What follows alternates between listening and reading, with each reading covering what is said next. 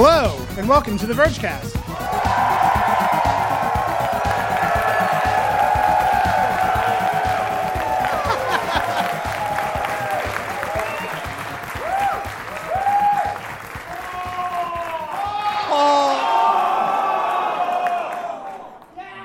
You may have noticed that something is different about the flagship podcast of The Verge.mobi today.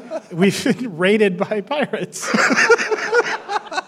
Uh, no, we're here. I'm very excited to say we're here in front of a live audience in San Francisco. It's the day after the iPhone event. Give yourselves a hand. And because it's the day after the iPhone event, we're going to talk about Windows Phone. Yeah, only Windows Phone. 90 minutes of pure Windows excitement. Uh, no, but these people, if you're listening in your car, just know that we'll be interrupted by the shouts of drunkards for the next hour to 90 minutes. But it's great. They, I would like. They are.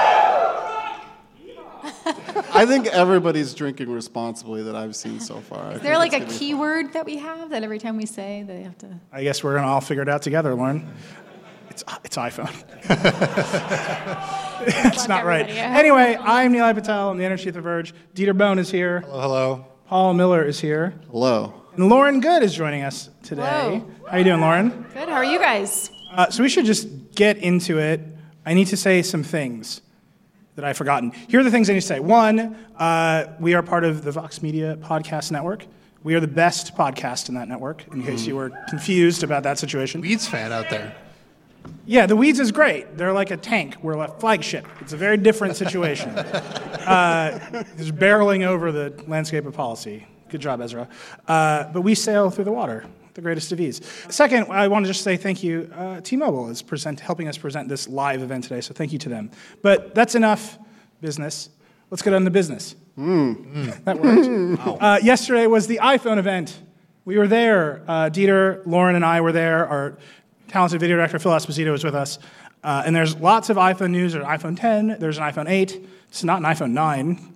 Nope. Troublesome. No SC Uh, news. there's a watch. There's an Apple TV. But honestly, like the biggest thing, literally, physically, the biggest thing that happened was that we went to Apple Park for the first time. We were in the Steve Jobs Theater, and it was it was beautiful. It was breathtaking. It was also very strange. Lauren, I think you at one point described it to me as post-apocalyptic. Yeah, I had the distinct feeling that um, if anything were to really go down, you know, sometime soon, as you sometimes read about on Twitter uh, these days, that we would have survived if it happened yesterday because we were in what felt like this, I don't know, hyper realistic post or surrealistic. Is that a word? Surreal. Hyper surreal. Oh, hyper surreal postmodern not- bunker designed by Jony Ive but dreamt up by Steve Jobs years ago. You know who, who's getting like the shaft and all that is Norman Foster, the very famous true. architect who designed the building. Jony Ive's like, Norm, you're good. Just sit, take a seat, buddy. I'm wait, just just- circle. I've got it. Just to be clear, I was not there. Yeah. And it's a circle that's above ground. Yeah. And then you go into that circle and then you descend Yeah, you into go the into the theater. lair. Well, that's just the Steve Jobs Theater. So the part where employees are going to be, or I guess have started to populate, is the big circle that you've all seen drone footage Yeah, of. that spaceship. like, And a- the spaceship. Seeing right. it from a distance, there's only one way to describe the Apple, the actual Apple Park, you know, spaceship. It looms. Yeah, it constantly. Just it just looms. It's it's pretty impressive. microphone is amazing. Then the Steve Jobs. what was that? Nothing. No, no, it's our first live event, everybody. That's the We're gonna key get word, everybody. How many times can we say looms? Uh, no, but the Steve Jobs Theater is the glass structure that has no apparent beam. So it's just this glass circle that's somehow holding up a ceiling. I guess they're load-bearing glass panels. It's it's just remarkably beautiful. And then yes, there's a staircase that kind of goes below, and then you go into the Steve Jobs Theater, and that's where we were. Yep. Yeah. And that first room that you walk into, uh, we took a bunch of photos of it. There's photos everywhere, but it's eerie because they've aligned all of the buildings to look perfect in like the morning sunlight. So everyone like looks happy and beautiful, and then it's a totally bare concrete floor, and there's just Apple employees in white shirts smiling at you. Yeah. And it's like, we're gonna die here. There's no chance that we're not because it's too nice here. Everything's too nice. Um, and then you go down, and then you're in the theater, and behind you, what you don't understand is that the middle of the circle is hidden from you. And while you're sitting there and Tim Cook is like distracting you, the middle of the circle is opening to reveal the hands-on area where you saw all of our videos, and that just like quietly. I mean, it very much is like a cult. Yeah. it's like a. The whole campus is like a really super nice college. Um, I think Jobs like modeled it after Stanford. He like loved Stanford, so they basically tore up a parking lot and then built hills in it, which is very Apple. We got someone today told us all of the concrete they dug up was re- recycled into the building. So we're very proud of that. So it felt like we had arrived at college for the first day. I took iPhone 101. Yeah. How's the Wi-Fi? Oh my God, the Wi-Fi. have very was different opinions. Great. I had zero problems with the Wi-Fi. I had all which the Has problems. never happened to me at a tech event before. I think it's because you have a newer Mac than I Yeah, do. I- it's because you were using your Mac Pro from like 2000. no, it's because I they was did. using a MacBook Pro from 2012 and it worked fine. Mm. I, I- my theory is that they had detected my useful USB ports, SD card reader, a workable processor, and just shut me the fuck down. My, my favorite detail about the, the, the Steve Jobs Theater and the whole area is underground, and every door is actually like 14 inches thick at minimum. It is ready for an apocalypse. Yeah. And It might cause one. There are little things too, like not to get too TMI, but like the doors to the bathrooms are really nice. You're like, oh, somebody thought about the bathroom doors. It was Jony Ive. It was. it was Norman Foster. yeah, Norman Foster was like, And you go to like finest bathrooms." authenticate and the keypads and walls. You know, like normal office buildings are like these terrible, ugly things that stick out from the, the door frame.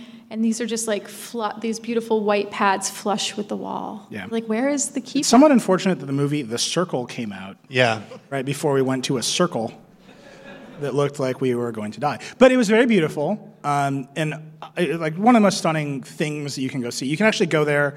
There's a visitor center that is a store. Yeah. So go there and like you can. Pet, it's a town hall, a town square. I swear. It's a town square. You can have a civics situation there if you want. But anyway, so we we're there. I, it's worth talking about because it was just so amazing to be there. We're going to go there a lot, and it's going to get less amazing over time. But this time was amazing. But then they announced a whole bunch of stuff. Yeah. Oh, did they? Yeah, it was all leaked. You could read about it in the first second. but they actually announced the stuff. It was great. Where should we start? iPhone 10. Is it? Yeah. Uh, What do you guys think? They're not. It's like some medium. What about Atmos support on the Dolby TV? Yeah, see, they all what they came here for, and I just want to point this out. The Verge has created a community where 200 people paid tickets to hear about surround sound formats. Um, if you're in the After crowd, that, I mean, headphone jacks. let's just do, let's just do let's start with let's start with the Apple TV, get it out of the way, and then we'll go to iPhone 10, aka iPhone X. I just want the crowd. If you understand the following joke, I want you to yell and and cheer. They're gonna yell anyway. There are four lights. No, These guys aren't. you keep quiet, Joey. They're not. They're not. Was they're I not supposed to yell? Trek Next Generation fans? It really disappoints me. Yeah. Okay. So Wanna Apple about the TV was like it was the first up. Here's, I think, the most important thing to know about the Apple TV. Okay. It was n- when they were done with the event, and they were like, "Go play with all the stuff." There was no Apple TV there. They, like literally, they were like, "Yeah, that didn't happen," Yeah. Uh, because the only update to it is the resolution update. Oh no no no! The remote is. they put a ring around one of the buttons so that you could maybe know which way it was pointing when you picked it up. Yeah, they didn't mention it. Yeah. Like during the keynote or the thing, we had to ask them later, and they're like, "Yeah, we um, added a ridge of plastic." it's great. It's the biggest upgrade to the Apple TV in years, everybody. Uh, no, literally, the one thing they added was 4K HDR, and they came out and they did all the stuff. Yeah.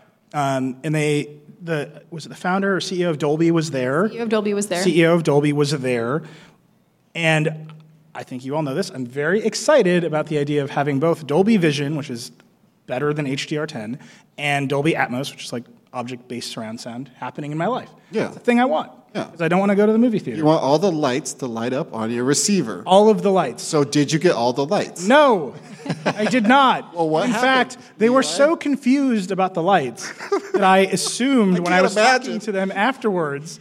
I was like, "This is great. It's a thing." And like, you're gonna. They also announced that all of your iTunes purchases that you did in HD will be automatically upgraded to 4K, which, is great. Which is great. It's a big That was deal. that was great. Big. Um, they're going to be cheaper than like Vudu and Amazon. All the other people. All that's great. Well, Like, the- this is a huge win. I'm gonna get all the lights. I'm gonna save some money. Get all these free upgrades. I'm gonna watch movies for days. You excited to spend 180 dollars on it? And then in, I was talking to them later, and I I was so excited that I just assumed that all the lights would light up, and I was like, "Are- "How's the Atmos thing going?" And they're like, "Yeah." And then like later on, they're like, "We forgot to tell you something." This is a true story. Like later on, I got a note, and they're like, "Mm, mm." It, it, the email had an emoji, an an emoji of AQ tucking his hair behind his ear sheepishly, and they're like, "Yeah, we're just not doing it." And I was like, "Why?" And they're like, "We have nothing to say this time." They, they couldn't get the extra, the fourth light because they don't actually employ any Romulan torture. and they're You're gonna make this joke happen. just happening. It's You're listening to this podcast in your car. Pull over and watch all and of the next episode generation. should I watch to be able to get this joke? Which That I don't know. Which of the Star Treks is it? I don't know. Somebody, somebody, somebody, Google it for us real quick. We're sitting in front of Bing it. computers. Uh, speaking of computers, there's a mysterious, No one knows. mysterious MacBook Air. It's been here all day. Are we gonna I think it's it? fine. It's fine. It's not bothering. No, way, this isn't a surprise. It's not a reveal. It doesn't have an iPhone in it. It's literally just someone's computer. I think it's one of Walt Mossberg's because he has. Is like, there anything 13 else to say MacBook about the Apple TV? Uh, well, there's so there's the one thing I will say about it. Okay. It's very expensive, right? It's like it's really actually quite expensive, and I think that their intention for it is that all the people who have 4K TVs, who have just held on to their Apple TVs because they have bought a lot of movies in iTunes already, will get the upgrade and they'll be like so happy that their TV is 4K now because they haven't bought a Roku in the meantime.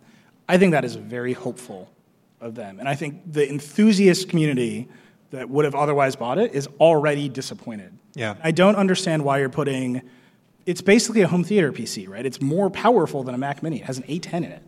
The Mac Mini has like a steam engine. um, like you right like there's a world in which that thing is actually a computer and that you run apps on it and do all, so they're and we're going to talk about the iphone 8 too they have entered a weird middle of the market where the bottom of the market is going to buy something very cheap that's useful and good and the top of the market is going to say this isn't the thing i want or they're going to buy something else that does more. So i don't know we're going to get one we're going to review it Yeah. see what lights i can get out of it.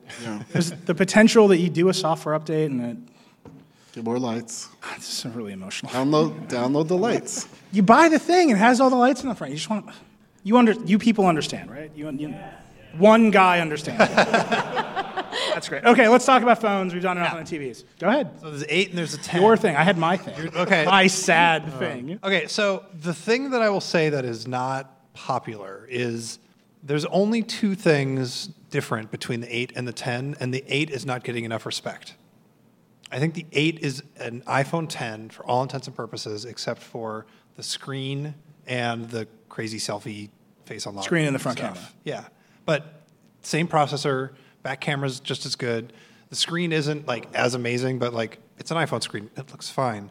Um, you know, you, you've got So you- wait, you mean the plus? well, the plus, yeah, the plus, which it's a big dopey surfboard of a phone. Does the plus have? The plus doesn't have optical image stabilization for both cameras. It does. I don't think it does. No, No. it's not.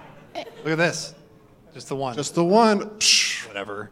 Uh, but it does have wireless charging, on. right? wireless They both have charging. wireless charging. Everyone angrily Google. And what are we doing? Just Angrily trust our audience. You know the problem with being at the event when you live vlog and take photos and do the things, Oh yeah, you actually have no idea what I happened, don't remember. No, any of it. information just goes into your brain and then goes out. and then turns into live vlog. And then we have to go back and read our own live blogs later. I watch all the events in 3x speed afterwards, which is very entertaining, and I recommend it to everyone. But no, I, I think we can we can get the eight like the basic specs of it out of the way. You you all know it. It's got the bionic. It's the bionic sensor, which A- Apple started naming their uh, chips. I'm very them angry that the names for a processor is called A11 Bionic. Wait, tell them the reason. The reason's amazing. Yeah. So, I mean, every year there's an incremental process. I shouldn't say incremental. There's a significant processor upgrade, and it's it's numeric. It's you know the A9 or the A10 or whatever it might be, and then on the iPad it's the X, right? But people weren't making as big of a deal of that as Apple wanted, so they started giving it a name like Fusion or Bionic. And now we're all talking about it and saying it's got a bionic sensor Yeah. because the numbers just weren't doing it. Right. But like fusion, you get it's taking two different things and fusing them together, and you get both. It's great. But What were the two different things? Things that are different. There's two of them. Just checking. Um, the, the, the big and the small. yeah. Yeah. Um, Big and the small. bionic either means uh, a electronic thing that is inspired by a biological thing. the original definition, or it means bionic man, a biological thing that is infused with technology. It- it's a chip for running machine learning algorithms. so it's, it's it's it's therefore informed by the structure of our brain. Well, neural networks are Once again, they steal basically from Paul. That's inspired. Jeff Hawkins' idea, by the way.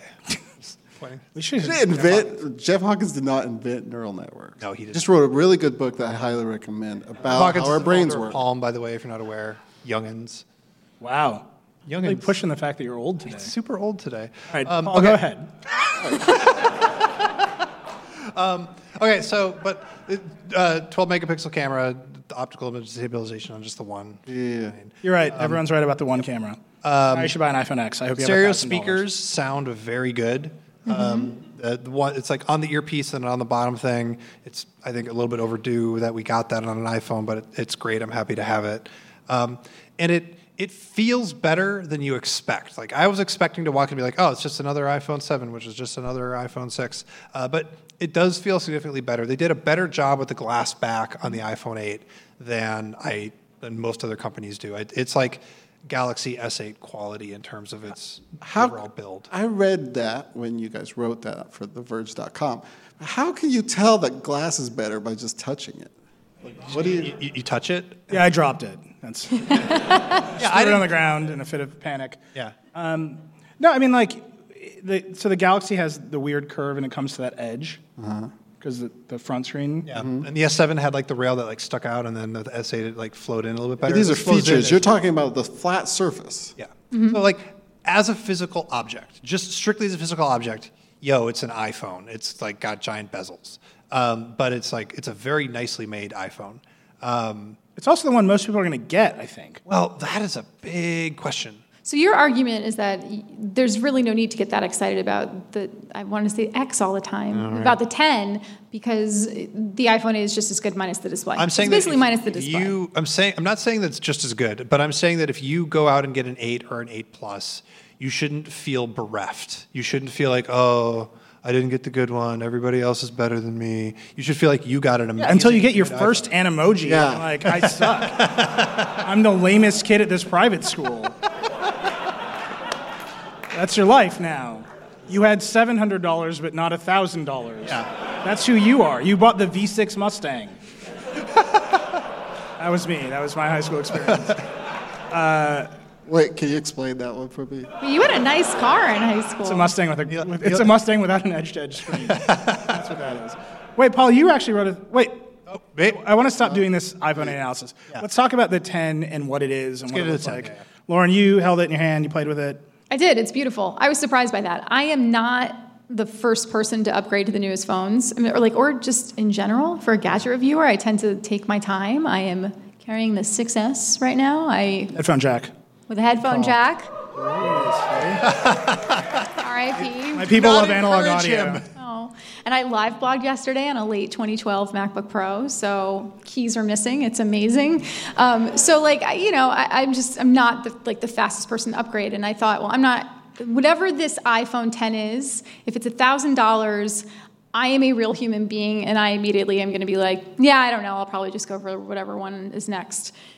Beyond that, I saw it and I thought that's a really beautiful phone. I thought the display was absolutely beautiful. I thought it was designed really nicely. Um, they're like, I mean, like the, the elongated camera on the back is like a little jarring at first, but there's of course a design reason for that. Um, the stuff that it appears to be able to do, which is very limited in the hands-on area, is like impressive. So I'm still not like rush out and buy this thing, but I don't know, just it. It's a really nice looking phone, and and like I've brought this up a lot in the past few days, and we've, wrote, we've written about this. We did this in our Instagram live, which you guys probably saw. Not that I expect anyone here followed our Instagram live, you all did, but like Apple is doing everything after everybody else. They, they're doing an edge-to-edge OLED display. They're doing biometric uh, unlocking. They're doing wireless charging. They're doing like all this stuff after everybody else. But they just have such control over the full stack of everything that there are little things that they can do to make it better. And we're not going to know if it actually is better until we use the phone. But there's like a good chance that there are certain things that are definitely better. I mean, just in the little bit of time I got to play with Face ID, it is miles better than any Samsung implementation of that. And that, you You know, to set it up. oh, you set it up. I set it up. I didn't get set up. It um, it worked. I, I set it up, and I would say that it failed on me a couple of times out of like the 10 times I tried it. But the times that it worked, it super worked. And I think it failing was me like not knowing the precise angle to like point it at me. I think it failing was probably your hair was not quite as high as Craig Federighi's, and so Probably- it just probably true. Yeah, it Um, just needed to it's- adjust. It's, it, it definitely feels more accurate than Samsung's Face Unlock and is thousand percent more convenient than Samsung's iris scanning. Um, so I think that in general, at least for just basic unlocking and using your phone, it's maybe going to be like a half step back in terms of convenience from Touch ID, but that'll iterate over time, and you're not like going to suffer if you get this and don't have Touch ID. It's like Or next year, they're going to figure out how to put the fingerprint sensor into the screen. right. right? I mean, that's like the big rumor. But so the way it works, in case none of you are. Like, I, I could pull anyone up from the audience and be like, tell me how Face ID works. uh, but the, for, if you're listening in the car, and this is how you catch my news, so it has an array of sensors they call True Depth at the top of the phone in the notch.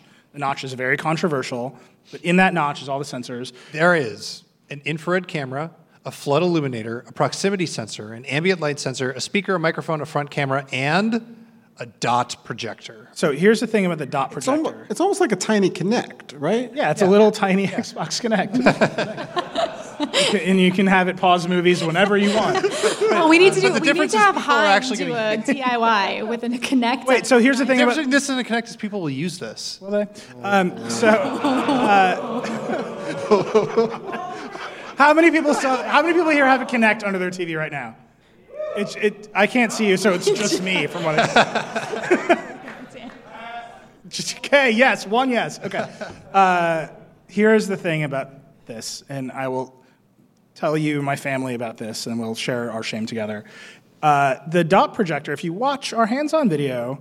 Uh, I didn't see this, but our camera picked it up. It's constantly blinking at you because it's projecting IR dots on your face. It's a fucking IR blaster on the front of this phone,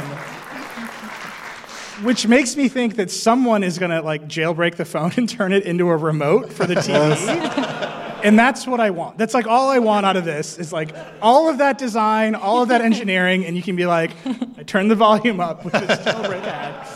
Uh, but so it it's like worked. a Google Tango module for your face. Yeah, it's it's wild. So Dieter had it work on his face. I when we rushed to do our video, I was not able to set up because there's so many people behind me.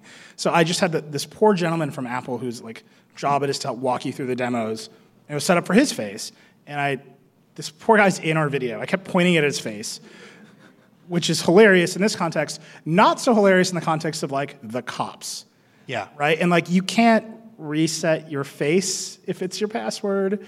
Um, it doesn't work if your eyes are closed. So if you get pulled over, you just have to shut your eyes forever. uh, huh? What? Yeah. Okay. one Yes, you're a pirate. Great. That's a approach for you is to have an emergency security eye patch at all times. Uh, but it's also supposed to recognize as you age. If you grow your hair long, if you wear a hat, if you wear Makeup. glasses, makeup. Um, unclear if sunglasses will trigger it or not. Yeah. So there's all these this set of questions that I think remain unanswered about it. And you know, Apple tried to address some of them in the presentation. I'm sure they're going to address more of them over time. But you know, they had the wall of like uh, Arya Stark masks showed. like we've we've made all these faces. It didn't trick them. Um, but but then they were like, Poster for the movie Face Off. They were like, Nick, Nicolas Cage was there yesterday. It was very strange. yeah. And then all of a sudden it was John Travolta. So we were like, But the, you know, they also are like, if you have a twin, you should probably just use your passcode. Yeah. Which is a really weird thing for the richest and most powerful company in technology to say. Like, we've solved every problem except twins. that doesn't happen. No one has those. Uh, so I think there's like this whole set of questions about what it means for literally the most public part of you to be your password, because every, you can't constantly hide your face. You can't keep it a secret. You can't, I don't know, write it down on a piece of paper and like tuck it away. And that, that's not great. Like I think all of us understand it's not a good solution, like having a password. But to go from something that you can obviously keep a secret to something that can never truly be a secret, I think is like very difficult. And that to me is a whole set of questions about Face ID. Like, can they navigate all those turns? I mean, Yeah, I mean, like, great. You can click. So people are yelling five clicks. Two people, two nerds who have drugs with them right now are yelling. Um, so you click the side button five times and you get your, and you, it, it turns off Face ID and you have to enter the passcode. That's cool. and That's smart. But can you explain to me why is it We're off script now. so, so fundamentally more easy to take a picture of a face than get your hands? I guess because you have to touch me to get my fingerprint. That's what I was wondering. Like at the in the point of sale situation right now, we're all well, a lot of us are used to just going like this, and then your thumb is already there. Hmm. Now you're going to be like, if you have a thousand dollar iPhone, you're in line at Whole Foods, like all the other thousand dollar iPhone people. hey, Amazon's lowering prices. like, hold on, hold those avocados, hold my beer. yeah. Thank you very much. I'll take my kombucha now. Yeah. I mean, it's like it's you're right. Like, is it that much easier than just going like this? Yeah, I mean, what they what they what Apple will tell you, and you're like, do you really have to like hold your face over the point of sale terminal? Like, no, no, just like double click the home the home the side button. No, it's not called the sleep wake button. It's called the side button now. yeah. It's a whole thing. launches Bixby. Oh God. Double click that. That turns on the face unlock thing. That turns on Apple Pay. Then you authenticate it. Then you tap the terminal, which is a very different uh, sort of quick and easy workflow from just doing before. I can barely pay with my thumb already. No, I, the, I, the, the, the security stuff where you click it five times and you, I, I get it. But what I'm saying is, if you can actually beat it, the information that is required for you to, to input into the mechanism that beats it is the most public information about you that is commonly available. So they have to make sure you can't beat it. And like the cops showing up and you click it five times and like, I don't know, throw it in the air and run away. Like, great. We've all been there together as a family. I don't know. I travel through the TSA a lot with a bag full of wires, so like I have a weird. um, but it's just on my way here. I got stopped because I. I mean, honestly, I was carrying like 15 lithium-ion batteries. Like I would have. Um, but if you can beat it, and you know, there's like Dieter yesterday was talking about, it has new vectors. So Touch ID only ever talked to the authentication chip in the phone. Yeah. It never talked to anything else. But the front camera and all that tracking talks to Animoji, right? So like it's you can get that data in other ways. Like the Snapchat filters we demoed are obviously mapping your face. So there are other ways to collect the data and then potentially. So I'm, I'm sure like the- immediately people are going to try to beat it. Yeah, but the I I actually talked to our security reporter Russell Brandom about this a little bit. Presumably, those apps that use the you know the data that it- you can get from that to make crazy face filters is it's just working through an API and that stuff isn't lossy. But like the fear is you somebody makes a random app. What was the the app that did the face filters that turned out to have a bunch of spyware in it? Oh, me too. Me too. Yeah. Uh, like that app is like makes cute face filters, but what it's actually doing is secretly recording all your face data so they can build a mask to get you. Um, it's probably like through the standard APIs, like they're not getting enough data to do that. We don't know. I love the idea of a, a, a person with both the capability of launching that app Yeah. and making really high res masks. Right? Right, like there's a mask maker out there who's like, I gotta fucking learn to code. like, this is my future. uh, so, Paul, you wrote, I want, I want to make sure we talk about the watch. I'm not going to talk about how you think this is the best OLED screen ever made by human hands. I also want to talk about the notch. There's like two things to talk Oh about. Oh, yeah. It's a lot Uh, so let- on. let- let's do this. Let's do the notch first, and then I, I want to ask Paul because you wrote a piece today about why you want to buy the eight over the ten. But so we, the notch. I don't know if you guys have been following like the deep Apple nerd community that I'm forced to follow. Um, I find it a pleasure. they're there. But so there is like deep, meaningful, like controversy about the existence of the notch, what it means for developers. I think a thing that is really interesting to me is the screen is 5.8 inches. Like Dieter said, I think it is easily the best OLED screen I've ever seen. I've never really liked them. I think they're way oversaturated. I think most of them have weird pixel matrix issues. This one looks He's, he wants to say pentile, but he knows that that time has passed, so he's not bringing it up. over. Yeah. It's like, it's like BlackBerry. It's fucking dead. Um, sorry, the one, the one BlackBerry person hissed at me. that was weird. But no, you're good. You're, you're great. Thumbs up. T- T- TCL is going to take care of you. No, so like it looks beautiful, but the notch, it's 5.8 inches, but the notch and then the rounded corners, Rounded corners, I think, are the big. and then the, the home area at the bottom that you have to protect. All of that means that the usable screen area is more like the iPhone 6, 7, 8 design than the Plus design. I heard a really good analogy for this. Do you remember like old cameras would have kind of a safe area, like it, it show the corners of what's like, this will definitely show up on every CRT TV? Yeah. That is what developers have now because there are rounded corners and a bunch of this screen is being wasted. Also, Apple, through the WebKit team, asked the CSS committee to add safe areas to the CSS spec back in August. Wow. And then, like, so on the GitHub comments, there's like a comment just, like from yesterday. I was like, oh, so that's, so that's why Apple did that. so they're trying to figure out how do you add this to CSS so that, like, uh, uh, because if you look at look, look look at your computer the next time, is there anything in the corners? Yeah. There's lots of things in the corners. A lot of times the close buttons are in the corners. There's things that we put in the corners of our user interfaces all the time. And now you have to be cognizant as a developer, both for the web and for apps. Um, and there'll be some ways that it'll automatically kind of dodge them out of the corners. But like if you want to use the whole screen, you have to figure out how to not use corners because they're curved. The other thing about the safe area thing is that in order to get the you know the home bar that indicates that you swipe out to go home to work, it needs to cut that off from the safe area. And when you when you turn the phone in landscape, the home button moves to the bottom of the landscape. You swipe up in landscape to go home, which is cool, cool, but also bonkers. By the way, I own swipetogohome.com now. Um, but because oh god, because you Finally, need a monetization bar, strategy. usable area for developers when you're in landscape mode is shorter than you get on an iPhone six, seven, eight. Yeah. It actually has less usable vertical space in landscape mode than like a regular iPhone. Also, if your app is not coded correctly and you turn it into landscape and you scroll, the scroll bar disappears behind the notch. Yeah. Then it shows up again. Hello. It's really exciting. I I think all of this doesn't matter because one, how, I don't use any app except for video apps. I go 90. I'm not ashamed to admit it. Oh god. By the this show is presented by T-Mobile, uh, and Go 90 is a terrible joke, so it all works out. Um, uh, so, like video apps, you turn your phone.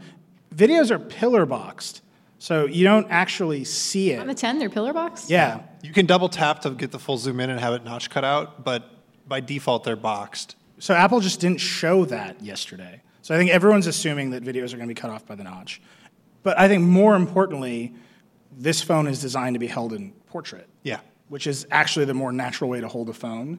And I think in portrait, the bottom is an issue, but the top is just not. The bottom's an issue in terms of the content getting cut off? Yeah, the corners and the That's bottom like of the screen. kind of the dead space you're talking about. That's where you're going to be doing the swiping up anyway, right? Like, Yeah. even when you're holding the phone, like your fingers are going to be sort of curling around it. So here's my, my big question. Like I'm everybody's all freaked out. I'm fine with it because I've used a bunch of Android phones and they all have crazy UIs and like things will be different.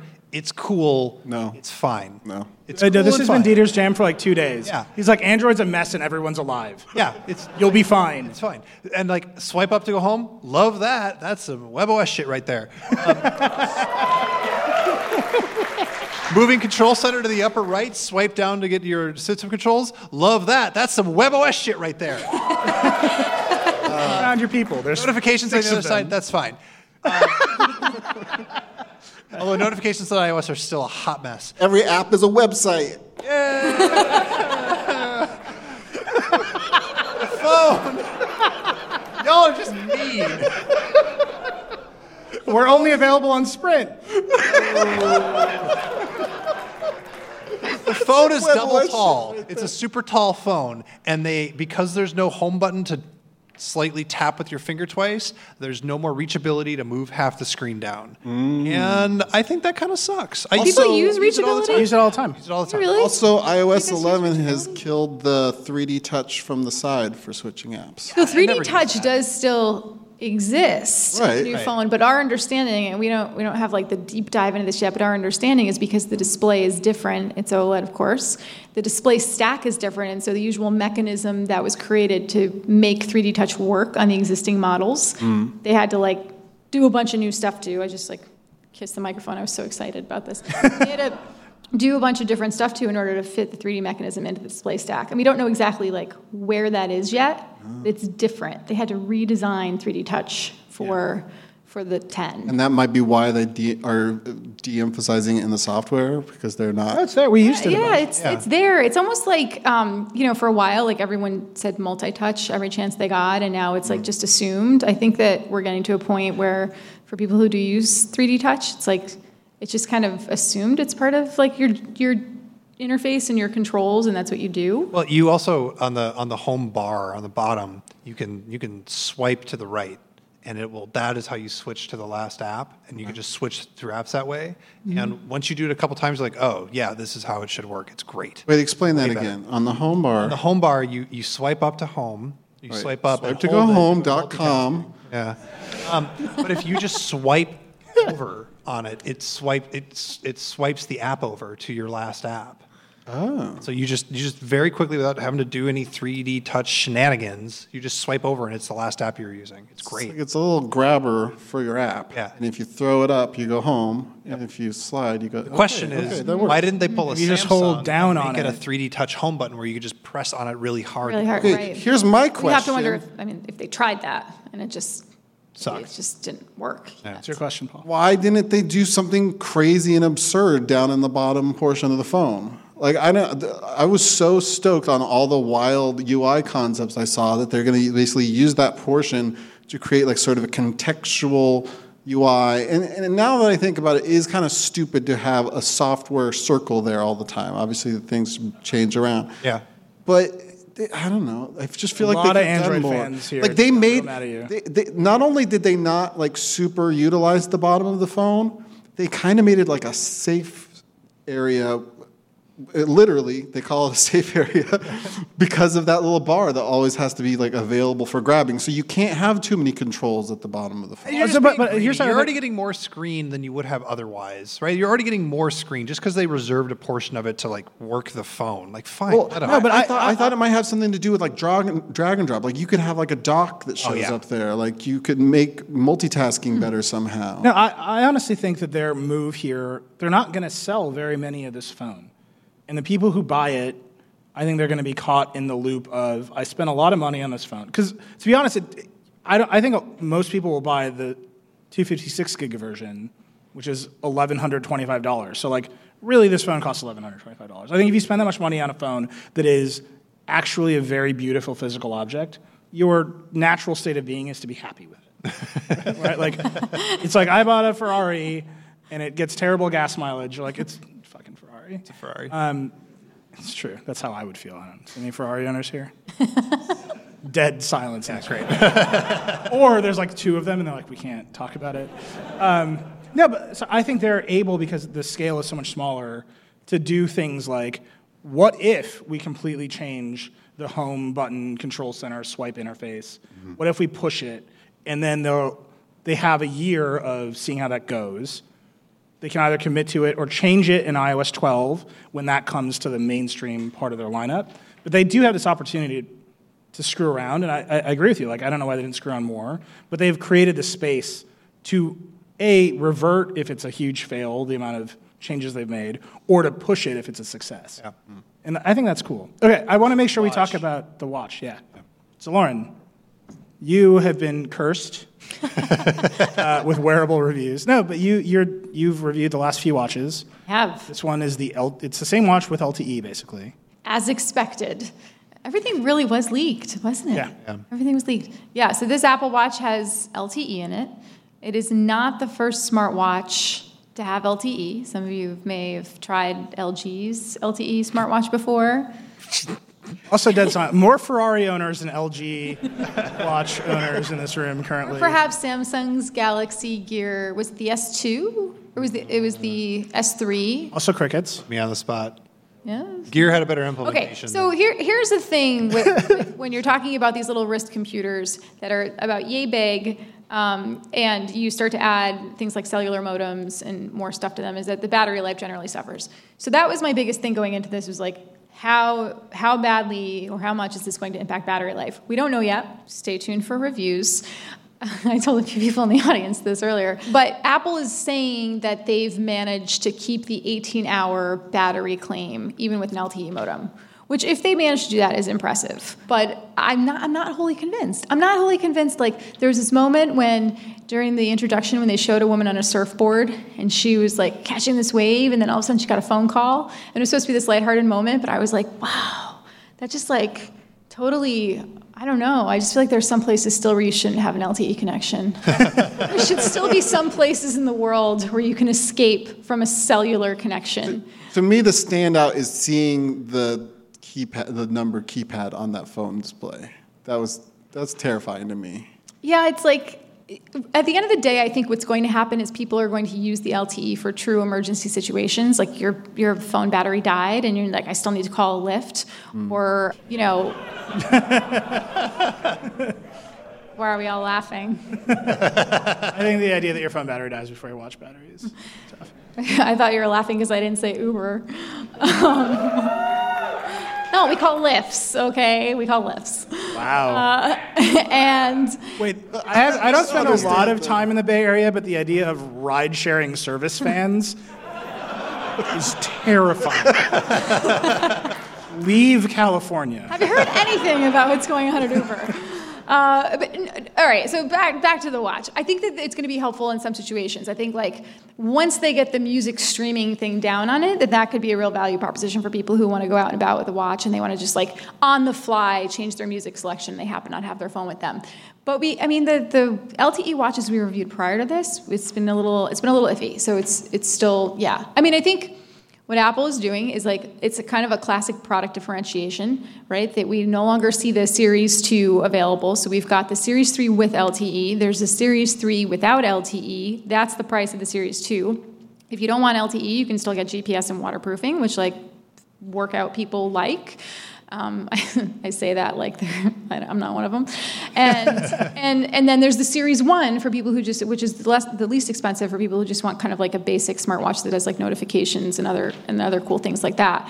Um, so like this is just like classic like okay if you want to pay the most you're going to have this LTE thing and maybe you're not going to use it all the time but it's like the feature it's yeah. the thing. And they also I mean there's there's a faster processor. Uh, they built the antenna into the face of the watch, which is interesting. That is really cool. Yeah, right? they like figured it out. You have to imagine that that cool. was they had been thinking about that with the 1st mm-hmm. watch. And by the way, Fitbit did something similar with their new like Ionic smartwatch. They did some fusion thing in the build where the antenna is actually like. Anyway, we can get into Fitbit another podcast. we could spend another entire hour on that.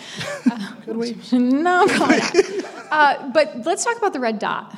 Okay. Uh, a lot of feelings about that red a dot. A lot of feelings about the red dot so, so it's far. just cosmetic.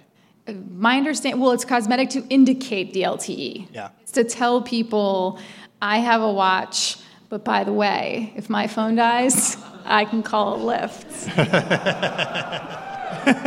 Which is when you're in line at Whole Foods and you've got that really heavy grocery bag of avocados. You're screaming at your wrist. and you left your $1,000 iPhone at home. It kind of looks like a record button. Yeah. Yeah, or I think it looks like an SOS button, which is interesting because the watch actually has an SOS feature. Right. Um, but it, like to me, it looks like like emergency. I'm rich.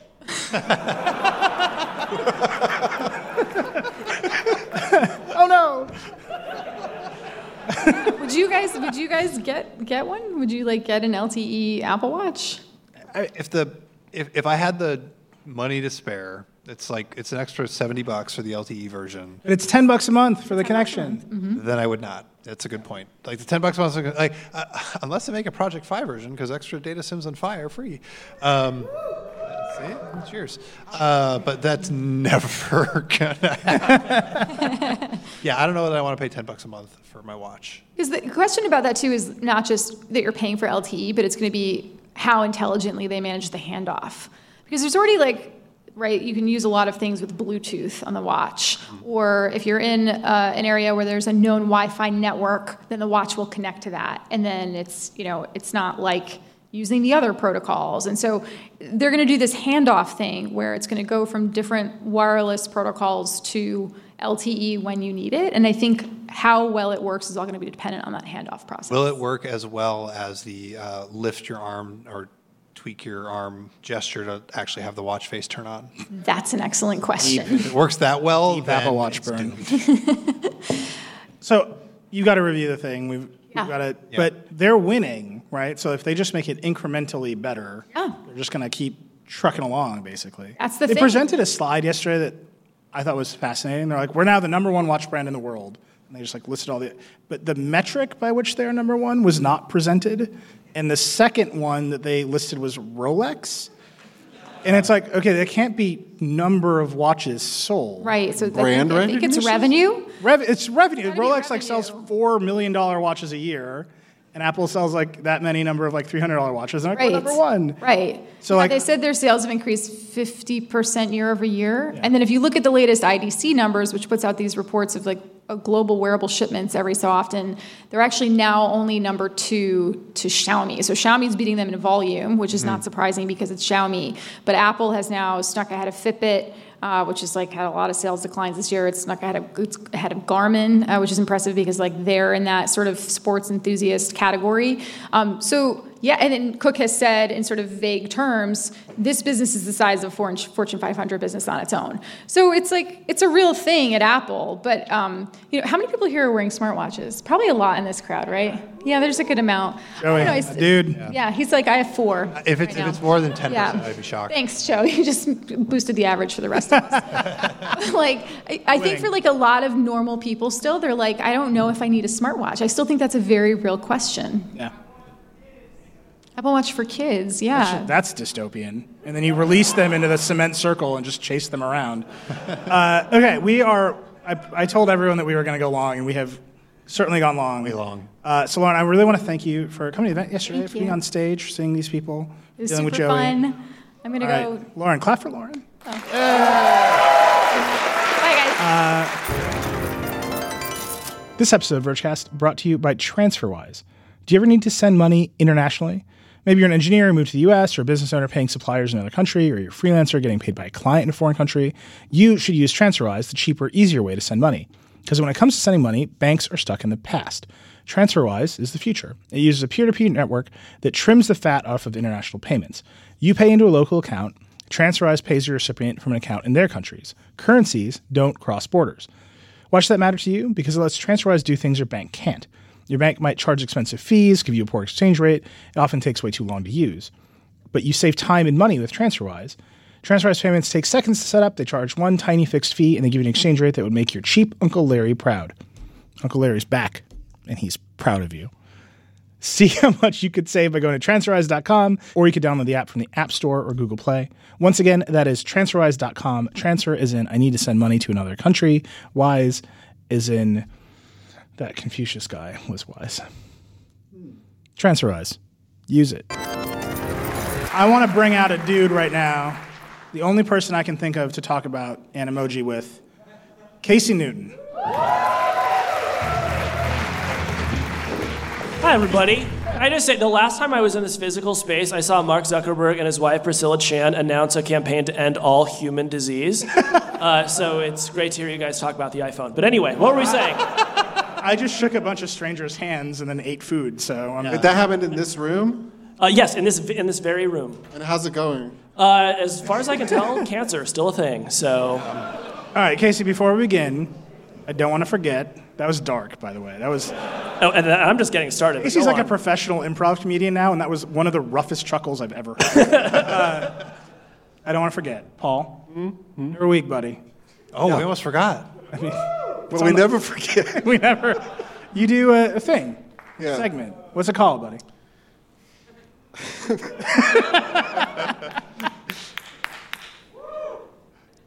It's called.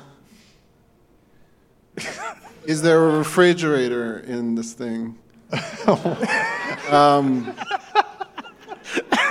I forgot to. I forgot to come up with a new title because it. It's not bad. This happens also, by the way. If It's called "Is there a refrigerator go. in this thing?" We'll edit There it. it is. the famous Vergecast segment. All right, this is this is burning up the internet today. Um, is is something called bodega.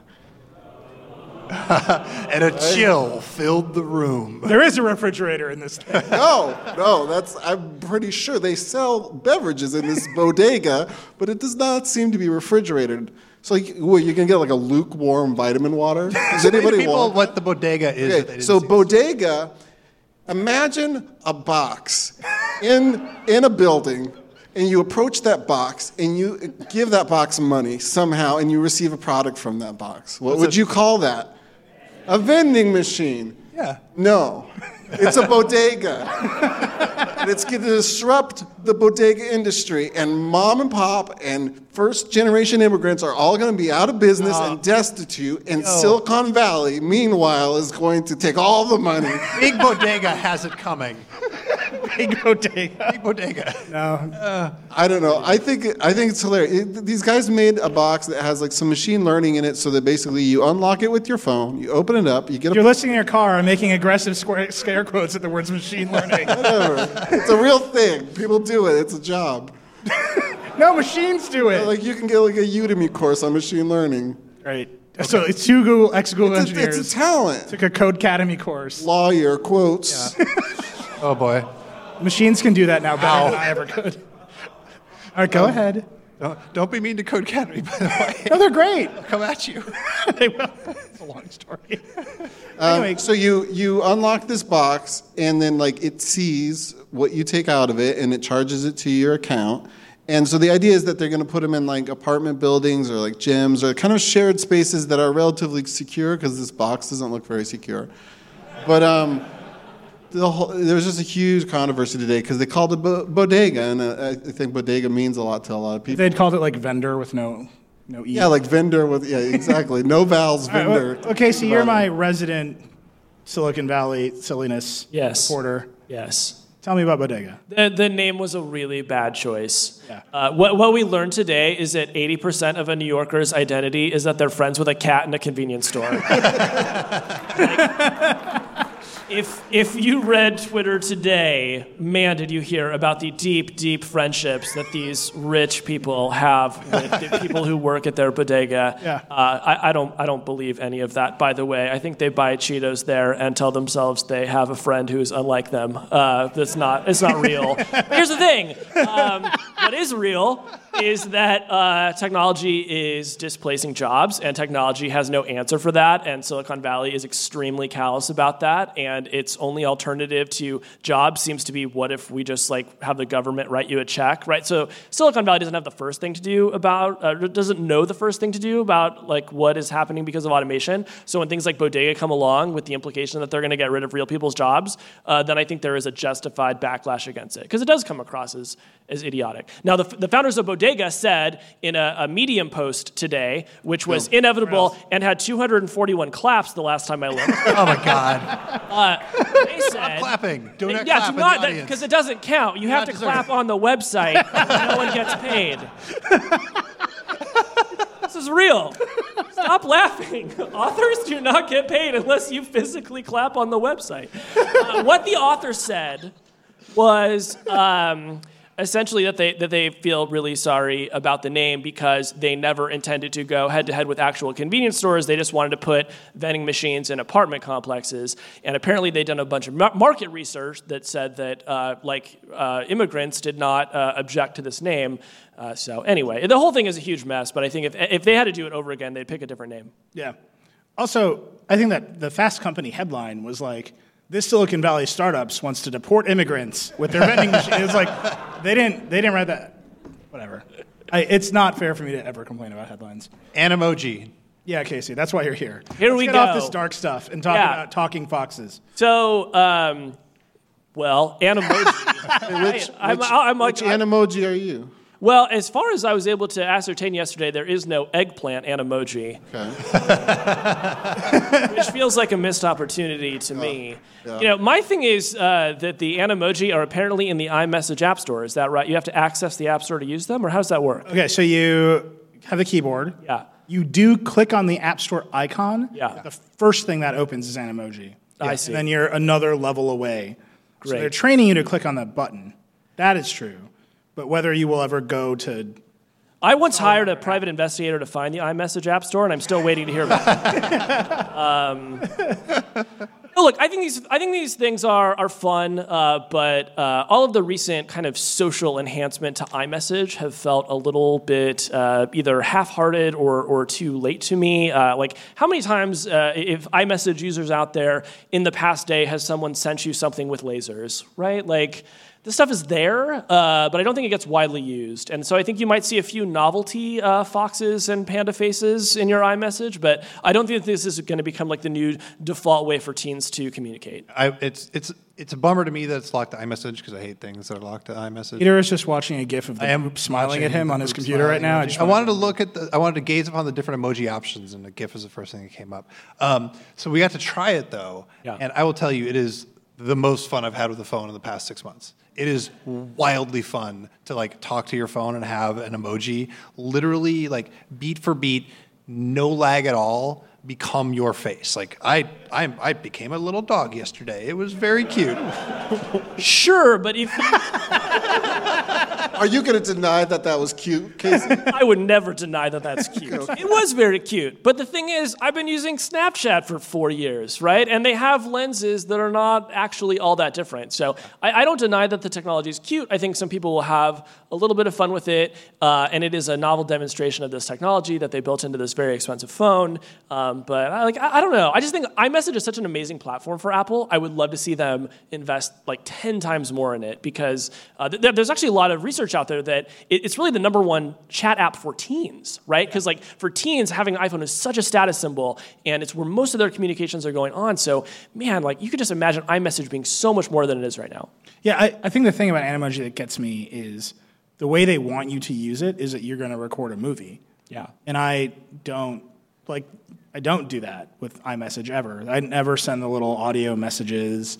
So the idea that I'm going to respond to someone instead of like sending the one quick emoji, I'm gonna pull up my phone and like act out a quiet scene for them. Right. Um, I, What if you were courting a lady? Would do you think you would maybe invest a little time in making a panda face? I will confidently tell you that if I send my wife a talking poop, I am literally married to a divorce attorney, and like, I, I will do this shit for free. Uh, so I don't think that's going to happen. I'll try, I'll try it. We'll just see what happens. Um, no, I mean, I, I, sure, but I think you're right. I think Snapchat is like it's so much farther, and there's a huge incremental upgrade to Snapchat filters.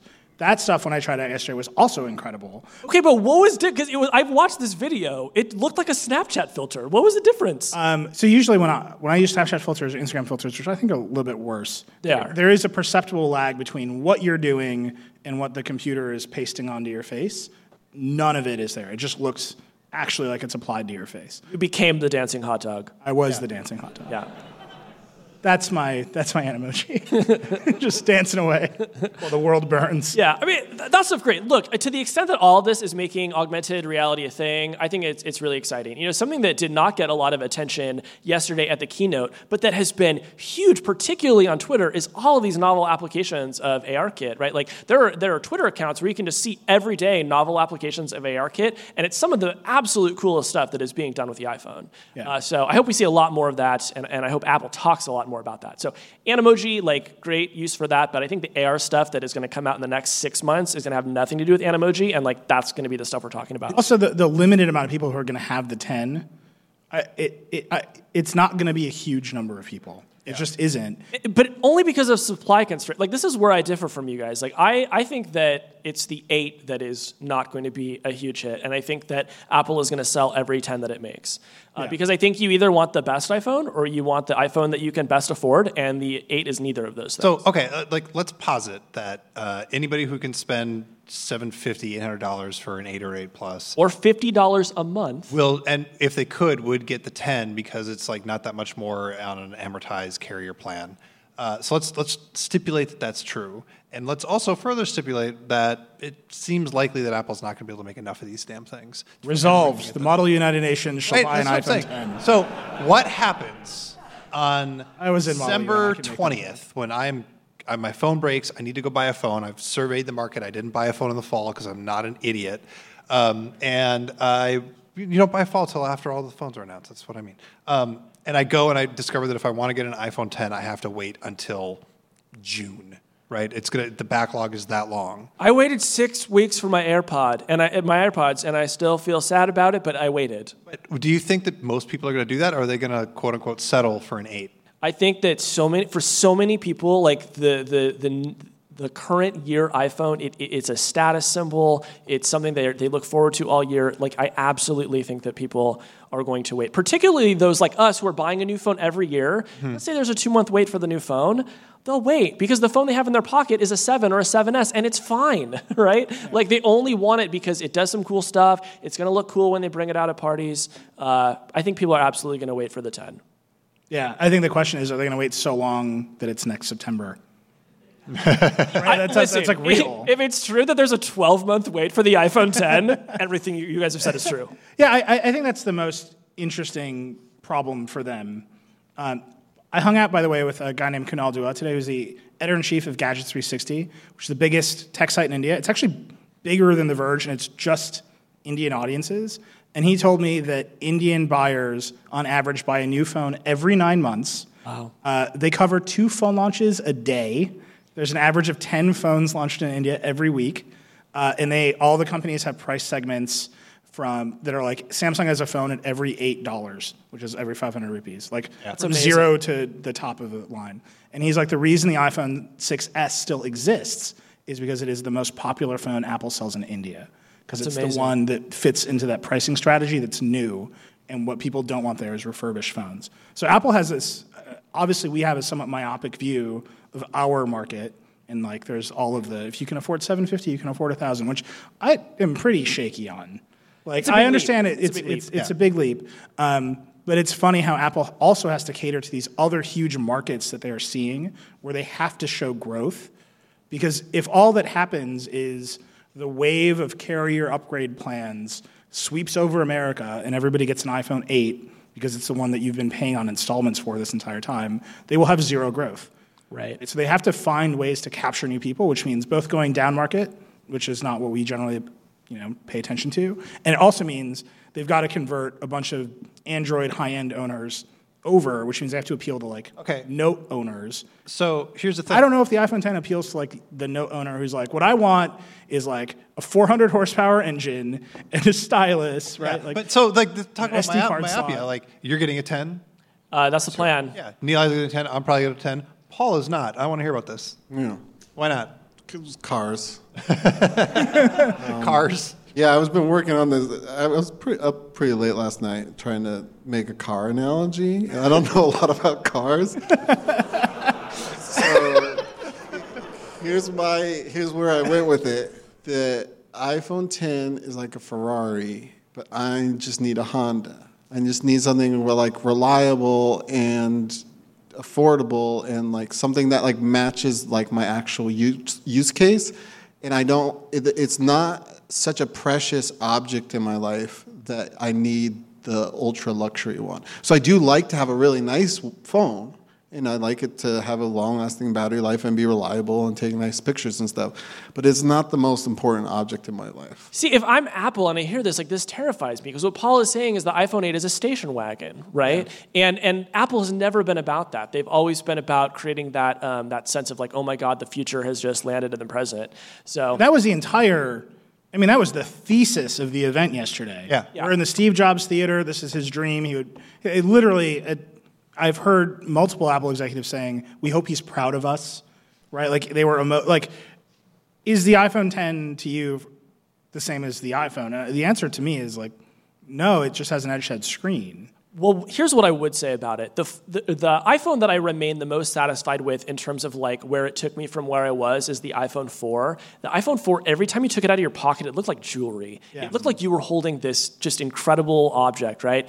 And I haven't held the iPhone 10 in my hands yesterday, but looking at the, the, the video that you did, looking at everything else, it looked like jewelry. And I haven't stunning. felt that way about the iPhone for a long time. As a piece of hardware, it is absolutely stunning. I think that's going to carry it so much further than the 8 being like, you know, the, the camera's incremental. Nice. Yeah. How many people? A lot of people tweeted me tweeted this to me yesterday when I said, "Does, does anybody have thoughts about the eight? I've only heard about the X today." And like a flood of people tweeted, "It's the iPhone 7s." Who here thinks it's a it would be it's the 7s? They renamed the eight to make it sound better. You got Joey. Joey's got nothing. So it's like it's like a medium feeling that's out there in the world that I think they have to contend with. I think the vast majority of people who do not come to podcasts about surround sound formats are probably not thinking about. But actually, this leads me to my next question. It's like really what I want to talk to you about, which is what Animoji are you? Um, no, so you weren't there, but you are. You watched it. Obviously, you paid attention. I felt like the vibe towards Apple and its self-regard yesterday was distinctly different than 10 years ago or last year or even the year before that, where it was seen as somewhat out of touch. Did you get that?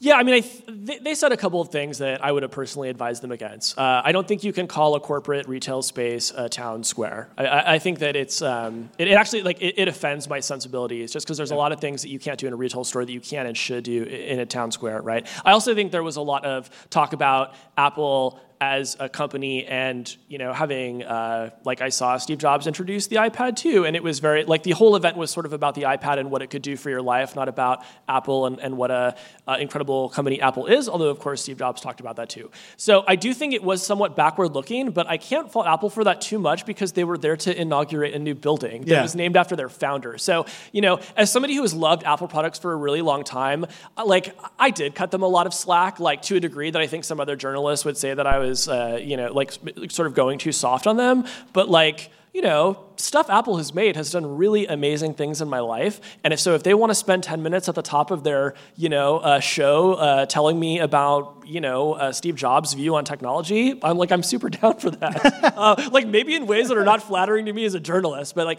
I was sort of there for it. Uh, you know, but then when they're when they sort of come around to like, you know, an Apple store as a community center, like I, I've, I've been to their flagship store in Union Square, and it's just like lines of people trying to buy AirPods. So. yeah, uh, to me, the feeling I got was there's so much more attention being paid, and actually, in weird ways, we talk about this on the show all the time between what our corporations sh- should do, what they're free to do, and what our government should do, and what our government is free to do. Does that make any sense? Um, sure, let's go with it. We've all been drinking. We um, talk about that. I we do know we talk about it all the time, and uh, Apple seems to be taking the position that it actually will be the greatest force for good in your life right? And the way it will do that is by selling you relatively expensive things. Yeah. Which I think is actually fine for a company like Apple to say because their business is selling expensive things. But where they're not, I think, making the connection that people want, if they were actually going out into cities and spending their war chest of billions of dollars to build a library and like, this is a town square. It's our gift to you. But they're not, right? They're like, we're going to capture an obvious return on investment in this space that is our retail space. Right. And I think that distinction is actually quite troublesome, and they haven't quite thought about the messaging of it. Because, and I don't mean to say this about this government, although I feel this very deeply in my heart about our current government, our current government is not like doing it. Right? right. And that is true. I think that'd be true whether we had a Democrat, like, but our current government is not doing it. Sorry. uh, I, I, was listening to another Vox Media podcast, Recode Decode, with Kara Swisher, who had Scott Galloway on. Uh, I, I, believe it was this week, and he talked about the idea of, you know, what if Apple just used some of those many, many billions that it has in reserves to create a free online university and just sort of like put that out in the world, and anyone could just study any subject that they wanted, and Apple subsidize it, right? Sort of bring, um, you know, r- really like uh, put your money where your mouth is when it comes to being like humanitarians at the intersection of, of technology and, and, the liberal arts. So I do think that there is a lot more that Apple can do there. I think that you know they're they're talking about themselves as humanitarians. It does get somewhat overwrought, um, but they do create creative tools that a lot of people in the creative arts do use to make very cool things, and that buys them a certain amount of leeway to do that yeah. kind of talk. I think for me, if if they're still toeing the line of well, toeing the line, if they're still following the theme of talking more about Apple as a company and a concept instead of the things we made and what precisely it will do for you in six months or a year, that's a problem. They you you just built the most amazing corporate campus you know ever made. You you you built a thing that is insanely beautiful and cool. That does not have childcare, but go right. on. Does not have childcare. it's fact. Very good point. But Tim Cook uh, likes to work out, so it has a 10,000 square foot oh, workout man. facility in it. it's I, those are your choices, right? You, say, you reflect yourself. You can have that minute. You can have that that introduction to the keynote.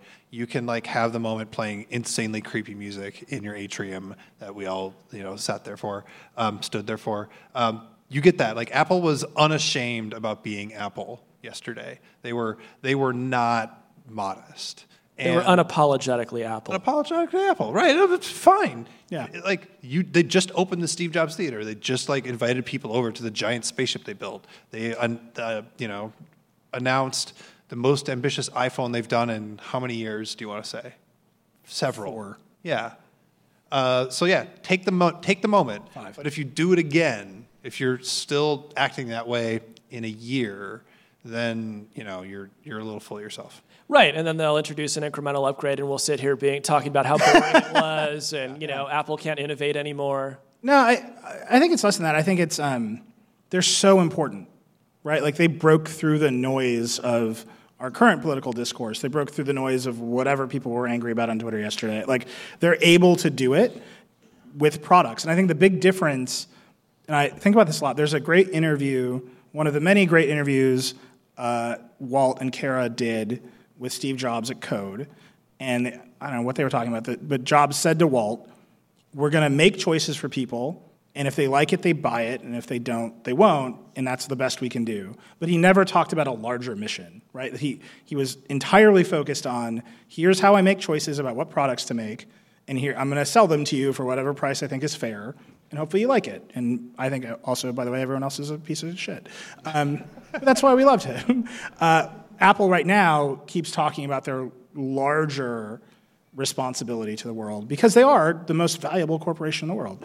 And I think doing that without the corresponding action is what caused that other reaction we saw yesterday. Yeah. But Paul, I'm actually really curious in your take of this because we generally disagree on these sorts of things. And I'm very curious what you think about it.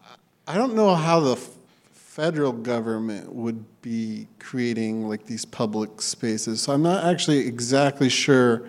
I do get the like what you're talking about with the store being like a town square. That does that bugs me as well. The idea that a, a company, I, to be honest, I, the thing I love about Apple is that it makes my decisions for me. Right?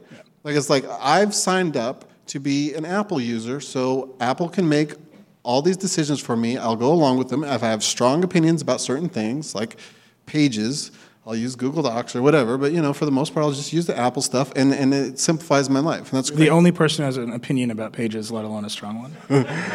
Um, I don't want to, them to make my political decisions for me. right. I don't. They don't define my religion, my politics, my activism. You know, and so it's fine for a company to go out and do that, but I don't want them to sell me that. Yeah. You know. And I think that's actually the, the heart of this troublesome town square thing. This podcast got very deep. Everybody take a breath. Okay, we're gonna keep going. Uh, does everyone finish taking their notes? There will be a quiz at the end. No, at the end of it, they're a company and they have to sell to everyone, and that means they will file the edges off their harshest opinions in a way the government kind of doesn't.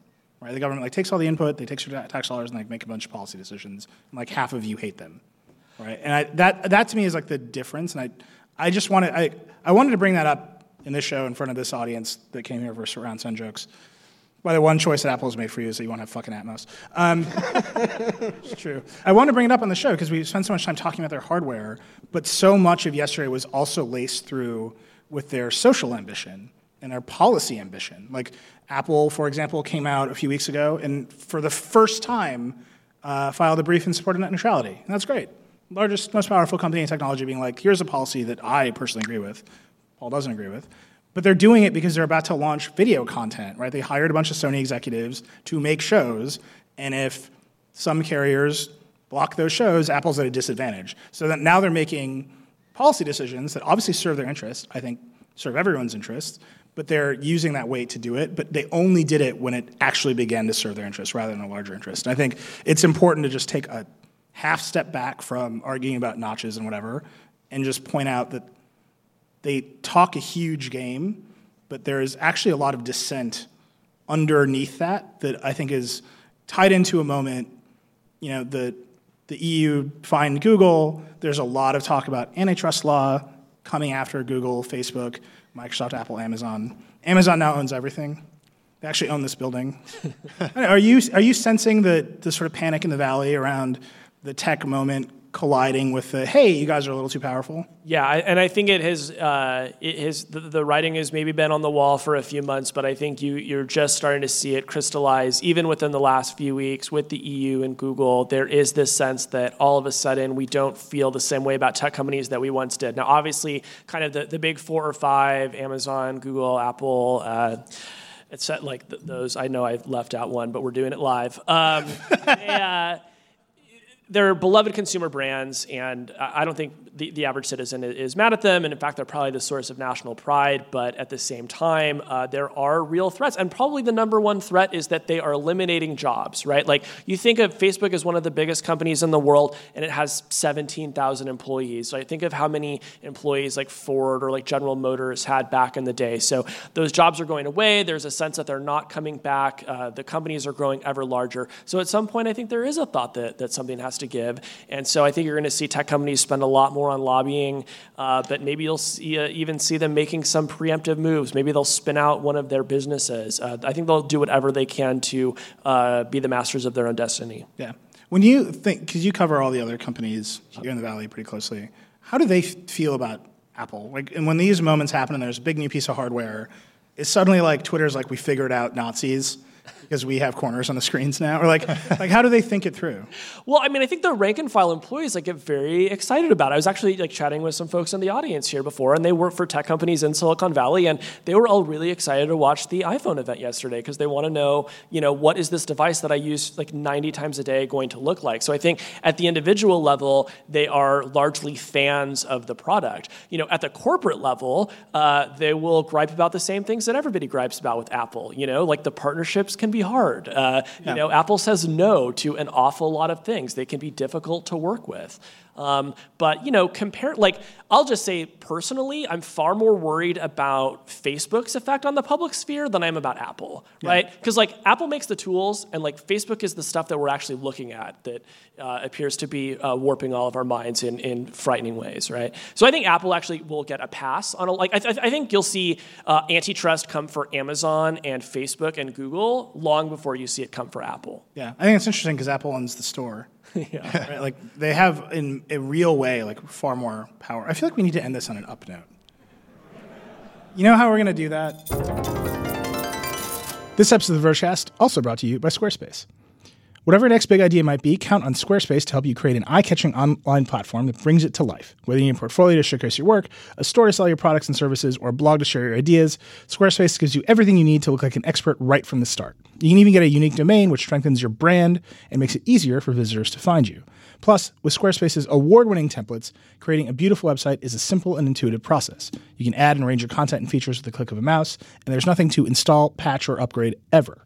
But if you do have a question, Squarespace has award winning 24 7 customer support that can help you with any problem, no matter how technical or trivial. Think of it as your very own IT department.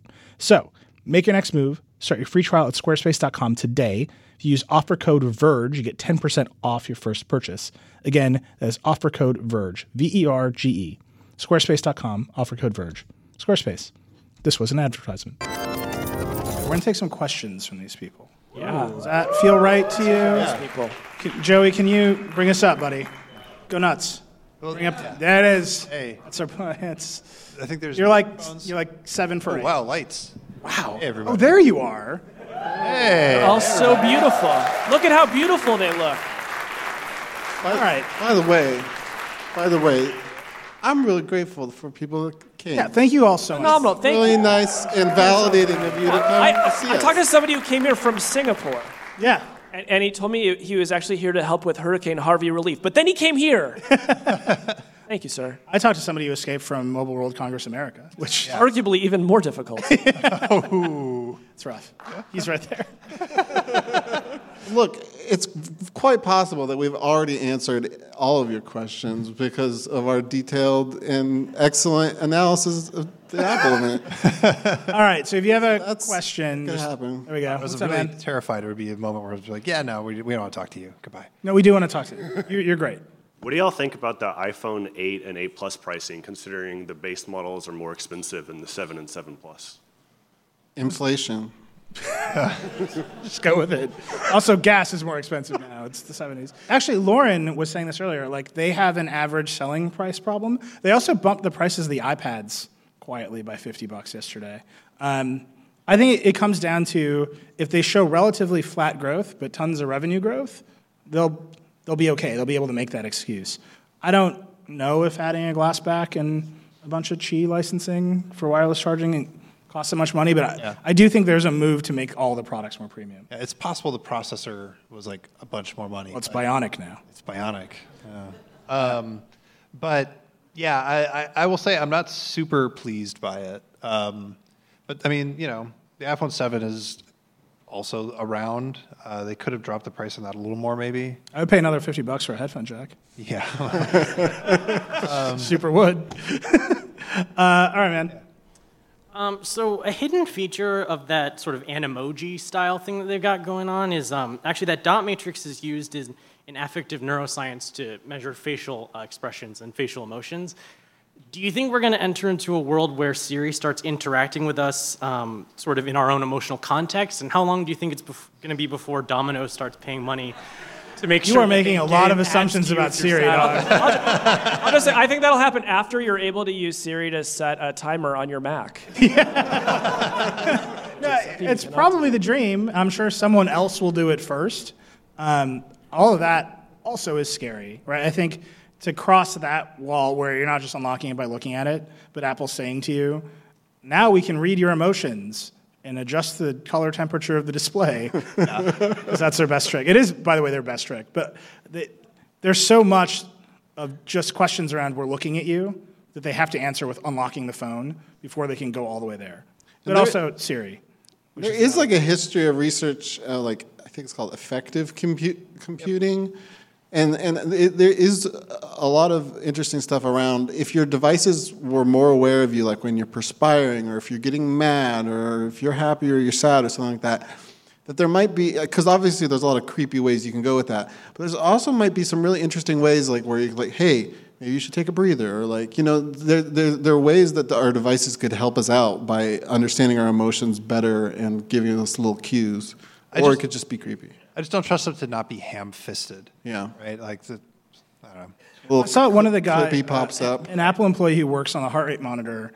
Uh, you know, they released they, so that the watch is the most popular heart rate monitor in the world. And they released a feature with a new one where it will measure your resting heart rate and when it's elevated abnormally, like when you're not working out.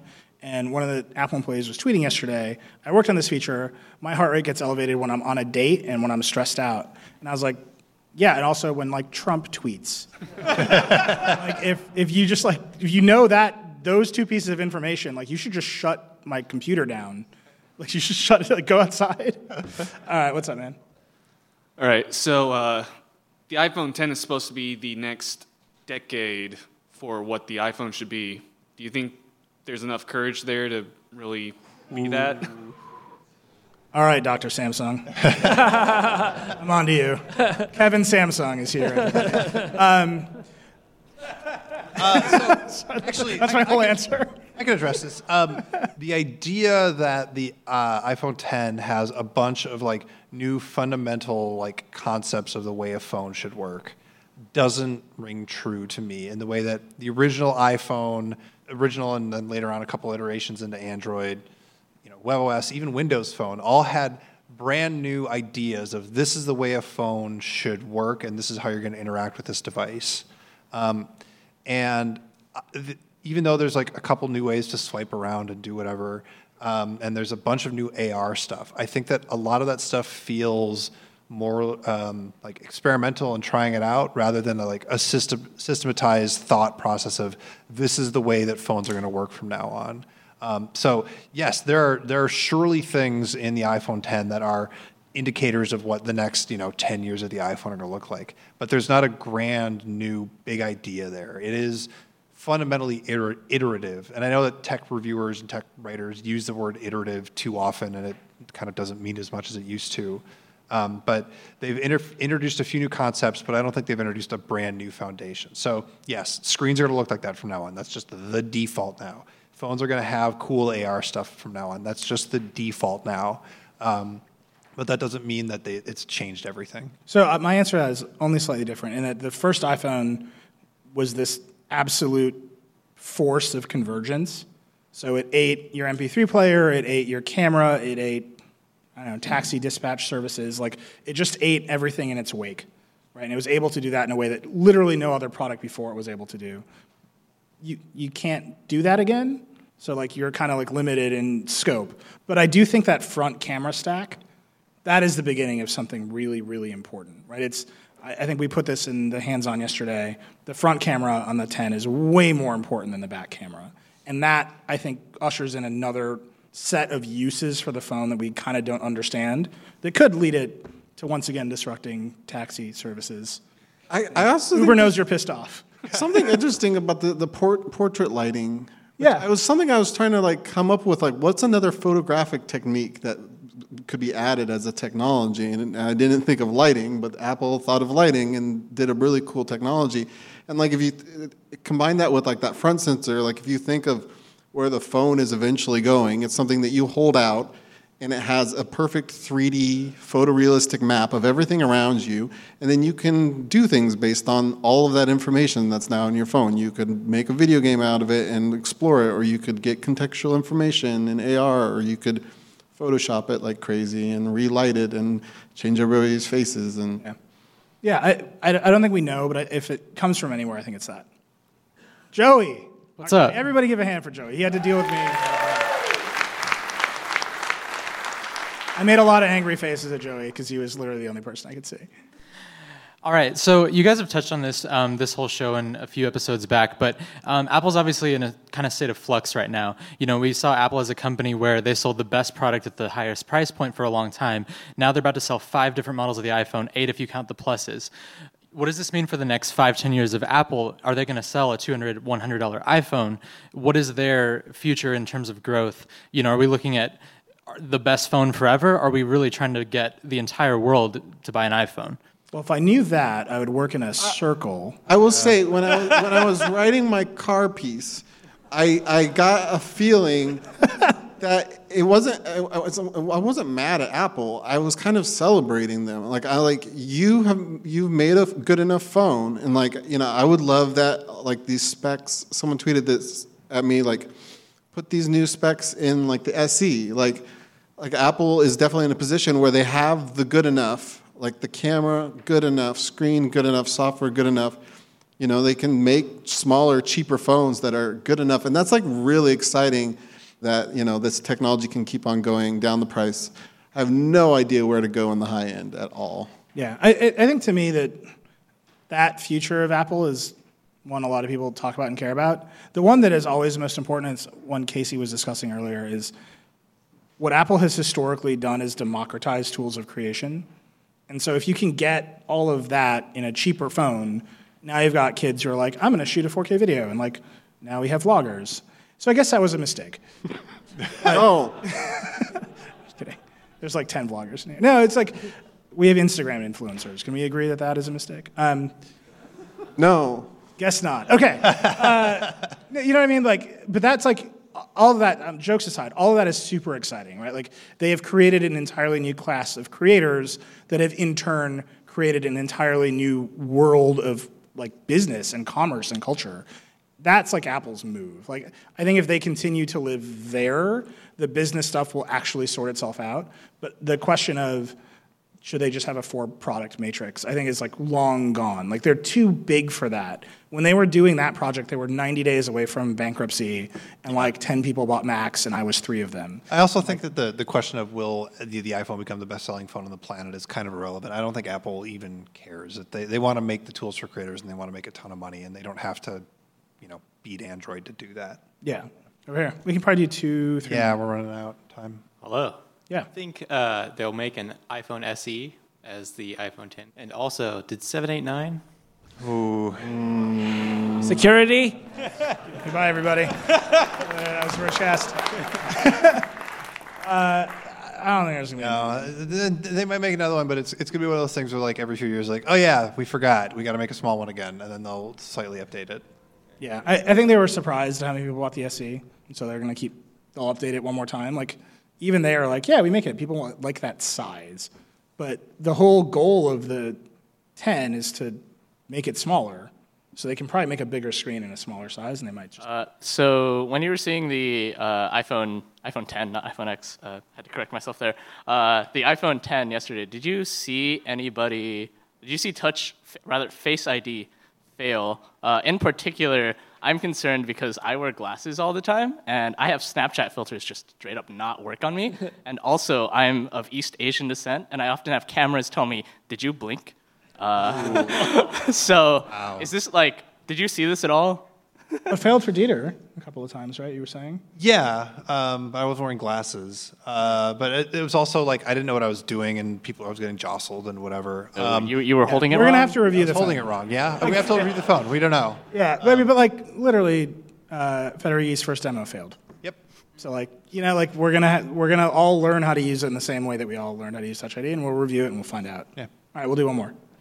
So back to the monopoly stuff. Why do you think that tech's getting so much more attention than like Lockheed or like the ag tech companies, like the pharmaceutical companies that are much bigger and much more pervasive, just more behind the scenes? And it's a really good question. I've seen a lot of people talk about it recently. Um, I think part of it's related to what Casey was talking about. Those companies still employ a lot of people, and they also price their products, right? So, like the classic antitrust model, which is like the Chicago school, and I went to the University of Chicago, so like it's really great, and we should stick with it. Yeah, but they Um, screwed up our, our concept of monopoly and yeah. No, but it's a great school, and you should all go there. Um, um, so the, the classic model is about price, right? So the, the way that you measure the effect of monopoly is like if consumer prices go up, because now you know there's not pricing pressure in the market. And no, it's it's like EpiPen? The argument is about that, right? So you can measure Lockheed's price. You can do all this stuff with their prices. All of these other companies give their stuff away for free, generally, or they provide an inordinate amount of value for a small amount of money. So like Prime, there's no competitor to Prime to measure its price against. I think what is happening is, for at least in my opinion, the longest time, the government, regulators, lawyers, they were not aware of how tech companies worked. But what happened was a lot of nerds went to college and became lawyers. So they're like really aware of how these companies work, and they're looking at it and they're saying, "This model that I was trained in, we can never ever make it apply to Google. Like we just can't.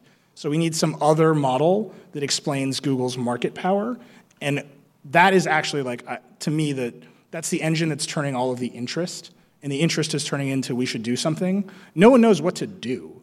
But I think the amount of attention that you're seeing is a lot of very smart people who are intimately familiar with tech products, as familiar as anybody in this room, are saying, hey, wait a minute. Right now, our model does not allow the government to say anything about what they're doing. And that is probably not the right place to go. And also, Google as a search company does not have a competitor for, e- for us to even think about. And if we're in the absence of a competitor, the government should probably think about that in some way. Now, do I think they should regulate Google? Like, no right? Like, probably not. Like, Google makes a lot of products. They, I, Google feels like it has a lot of competitors, um, and they give their shit away for free. So, like, I was trained in that school. I don't think that that's the first place we should go. I think the first place we should go is company called Comcast. But that's another show. Tune in next time. Are we done? So now we have to do the wrap up. Dieter, do you, you, you were like trying to say something, and I kept interrupting you. I, I, was just going to say that the Chicago schools' uh, interpretation of how monopolies work based on price is fundamentally flawed, and we should go back to a like Rooseveltian version. That's, uh, I think monopolies are a myth. It's a great board game. anyway, Well, the old trust buster Dieter Bohn is here, everybody. Watch out, Carnegie. We're coming for you. Should we wrap up the show? what? Yeah, I think it's. Do you want to threaten Andrew Carnegie some more? No, I I hate you, John Rockefeller. By the way, John Rockefeller founded the University of Chicago. You can understand why his school was opposed to monopoly regulation. our, our whole plan to end on an up note just totally destroyed. I feel like I learned. Who doesn't love a good John Rockefeller story? Oh, I- can, can anybody just raise a hand you didn't know that there was this whole like kerfuffle about like let's sue all the tech companies because like That's a kerfuffle. the thing. I, didn't- Real I wasn't fuffle. aware. I'm sorry. Furfuffle. Yeah, Real apparently. talking fox situation. Yeah, I guess. Um, I want to ask this question. Here's how we're going to end up note. Make some noise if you're going to buy an iPhone 10. Make some noise if you're going to buy an iPhone 8. Okay, Thank you. 8 Plus. Thank you. dead silent for 8 plus. I'm so right about this. I think that's like the real noise. Anyway, called it. Casey called it. Casey called it. Well, at least for these nerds. Anyway, here's what I'll say. I love all of you so much for coming. It is absolutely wild to us.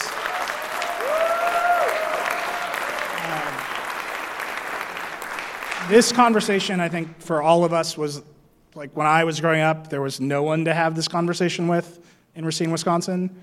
Uh, and now, like, I get to do it with people that I love very much and all of you came to see us, and that just like makes my heart explode with joy. So thank you so much for coming. Um, I have to plug some other podcasts.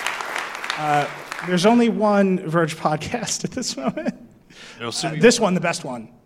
No other podcast exists in the world. Um, but Casey is going to start a show soon. He keeps promising me. Stay tuned. A lot of exciting things coming later this year. You know, usually on the show, like Dieter or Paul will tell me an idea they have, and I'm like, you have to write that story now. Now you've told the people you're starting a podcast. So we're, we're, we're raising the bar for the live show. That's what I like. So Casey's going to do one. Um, our two great reporters, Ashley Carman and Kaitlyn Tiffany, have a new show that's coming soon. I can't give you a date yet, called Why'd You Push That Button, which I'm really excited about. So look around for that. Lauren, who is on stage with us, has an amazing show called Too Embarrassed to Ask, which all of you should listen to. Lauren, who's your guest this week? Yeah, Dan. Everyone loves get Dan. him? Uh, so Dan was also at the Apple event, so they're going to be presumably talking about Apple. So you should listen to Lauren's show, which is wonderful. She does it with Kara Swisher. Kara Swisher herself does a Recode Decode, uh, and Peter Kafka does Recode Media, which if you are a media nerd, which I suspect many of you are, you should absolutely listen to. Oh, Ezra Klein uh, has the Ezra Klein interview show. He interviewed Hillary Clinton. Who's he? Just a guy. Some dude. No, it's fine. All right. There's also there's all kinds of other great Vox podcasts, including uh, some dude Ezra. He's fine. We're actually friends. The fact that I'm starting a feud with Ezra on this show, I was fully supporting. he- I guarantee More you, he does not know about and does not care about. is my favorite thing right now. Also, we're friends, so like whatever. But death to Ezra. Um, You know what you are? yeah. Better than Ezra. Oh God. That's our show. Thank you all so much for coming. Rock and roll. Paul.